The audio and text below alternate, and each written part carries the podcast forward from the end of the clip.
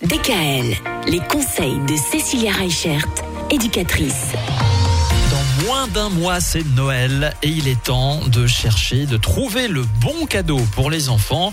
Heureusement, c'est pas à nous de le faire, c'est au Père Noël. Bah, bien sûr, c'est le. Père Noël et les lutins qui vont trouver les cadeaux. Bien sûr. Bah oui, et comment est-ce qu'on va pouvoir nous aider le Père Noël et les lutins Eh bien la première chose déjà, c'est de bien discuter avec vos enfants et vos adolescents.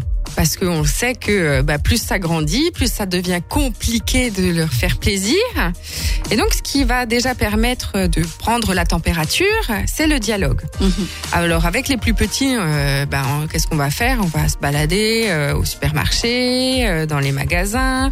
On va essayer de voir avec lui, ben voilà, la les magazines, mais bibliothèque. aussi les magazines de jouets. Oui, c'est ça, on a la boîte aux lettres pleine en ce moment. Hein. Ce qui va être intéressant, c'est qu'on arrive justement à leur faire découvrir des choses.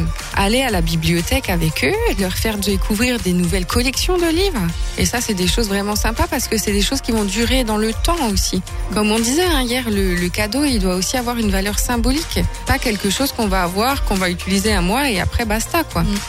Donc faites-leur découvrir des nouvelles choses. Pour les plus grands, ben, on va peut-être aussi pouvoir les guider vers euh, des abonnements euh, sur des passes, vers des sorties culturelles, pour des choses un peu plus euh, générales, on va dire, et pas juste le dernier t-shirt Stranger Things du moment, par exemple, ou ce genre de choses. Parce qu'on le sait bien, les petits comme les grands, à un moment donné, on est là aussi pour les guider.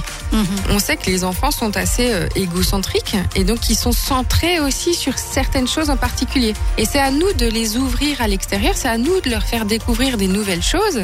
Et c'est grâce euh, bah, aux parents et aux grands-parents ou aux amis qu'on va pouvoir justement découvrir et comprendre plein de choses sur les choses qui se passent autour de nous, les activités culturelles, enfin un petit peu tout ça quoi.